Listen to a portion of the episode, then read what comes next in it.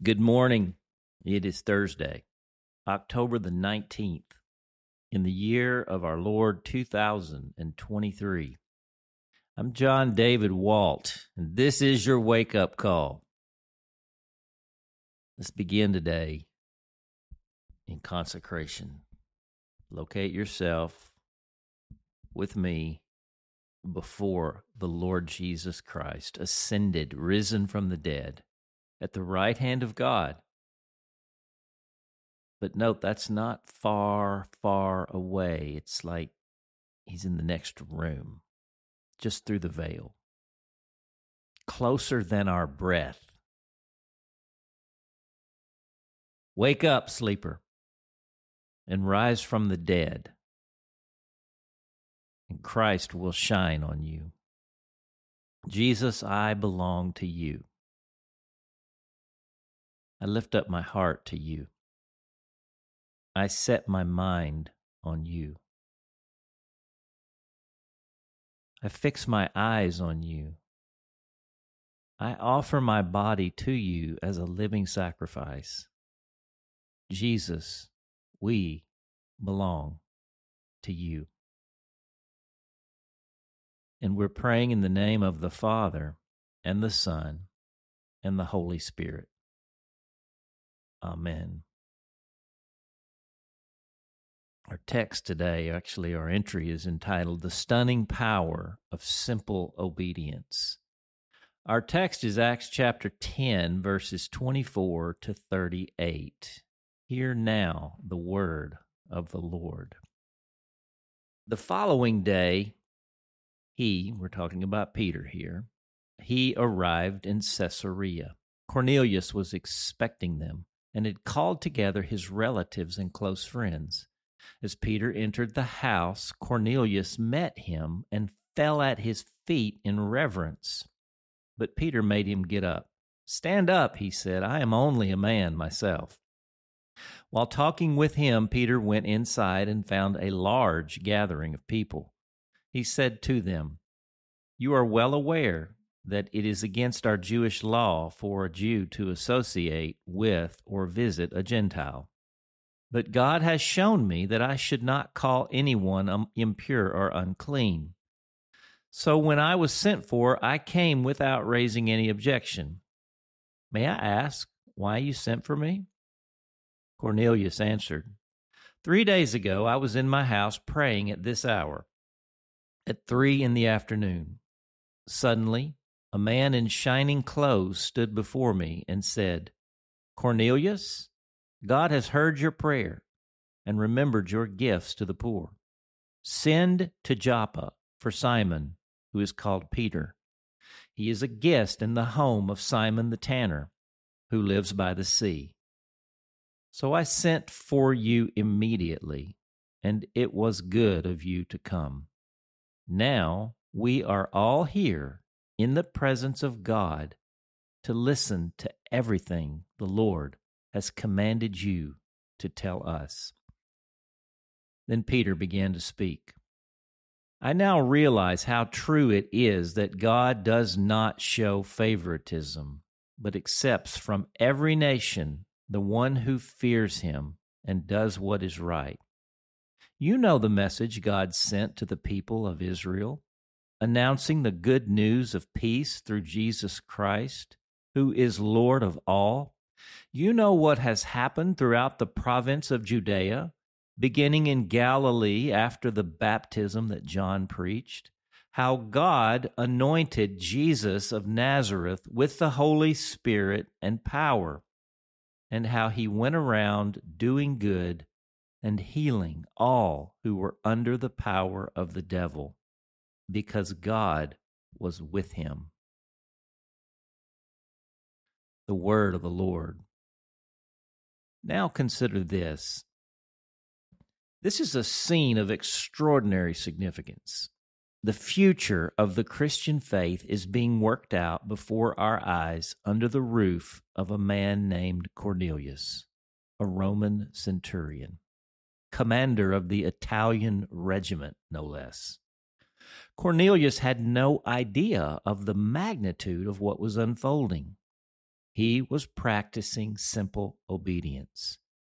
He was not a theologian or a preacher or otherwise employed by the religious establishment.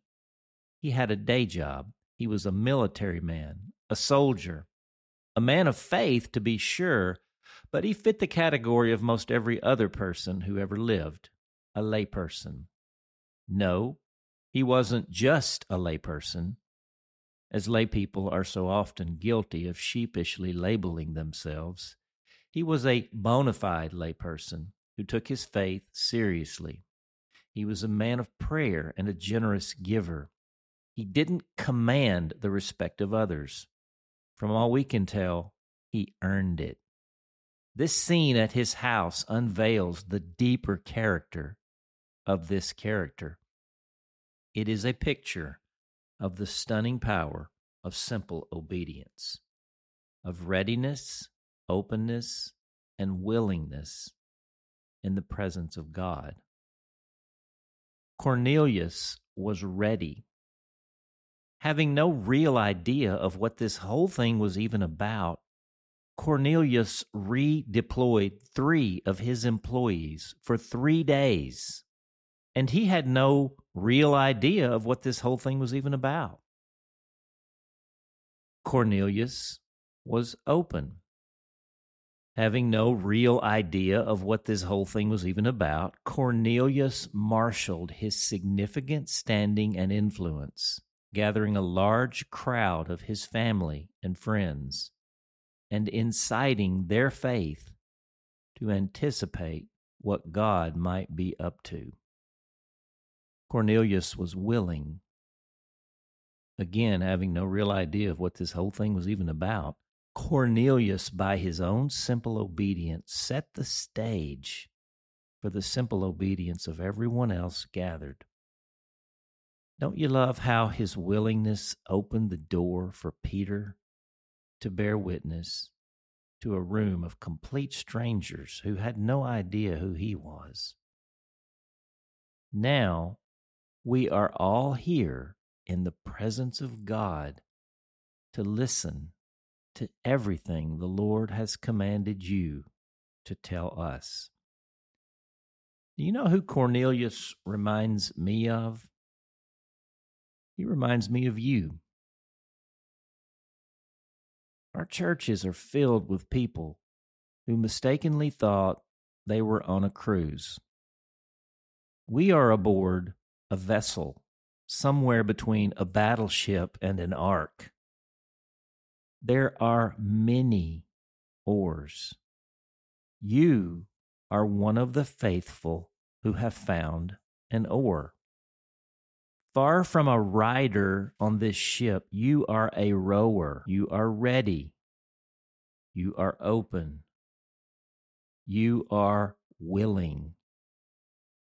And did you catch the serendipity of the first letters of those three words?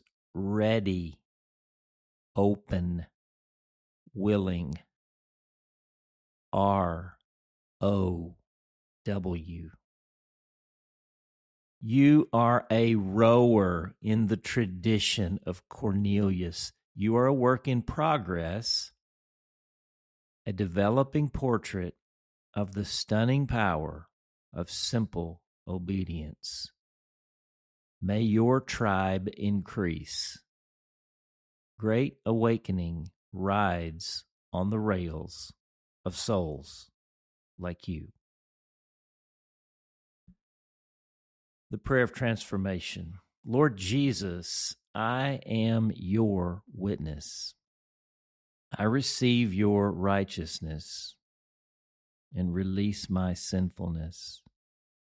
I receive your wholeness and release my brokenness. I receive your fullness and release my emptiness. I receive your peace and release my anxiety. I receive your joy and release my despair. I receive your healing and release my sickness. I receive your love and release my selfishness. Come, Holy Spirit, transform my heart, mind, soul, and strength so that my consecration becomes your demonstration, that our lives become your sanctuary. For the glory of God our Father. Amen. The question ready, open, willing? How are you growing in these ways before our Lord? What do you admire about Cornelius? Who does he remind you of in your history, in your present life? So today we're going to sing a classic. It's number 73 in our seedbed hymnal, our great Redeemer's praise. He leadeth me, O blessed thought. Four verses, powerful chorus. He leadeth me. Number 7 3, 73. Let's sing together. He leadeth me, O blessed thought, O words with heavenly comfort fraught. Whate'er I do, where'er I be, still 'tis God's hand that leadeth me. He leadeth me, he leadeth me, by his own hand he leadeth me. His faithful follower I would be, for by his hand he leadeth me. Sometimes mid scenes of deepest gloom, sometimes where Eden's bowers bloom, by water still or troubled sea, still 'tis God's hand that leadeth me. He leadeth me, he leadeth me, by his own hand he leadeth me. His faithful follower I would be, for by his hand he leadeth me. Lord, I would place my hand in thine, nor ever murmur nor repine. Content whatever lot I see, since 'tis my God that leadeth me. He leadeth me, he leadeth me, by his own hand he leadeth me.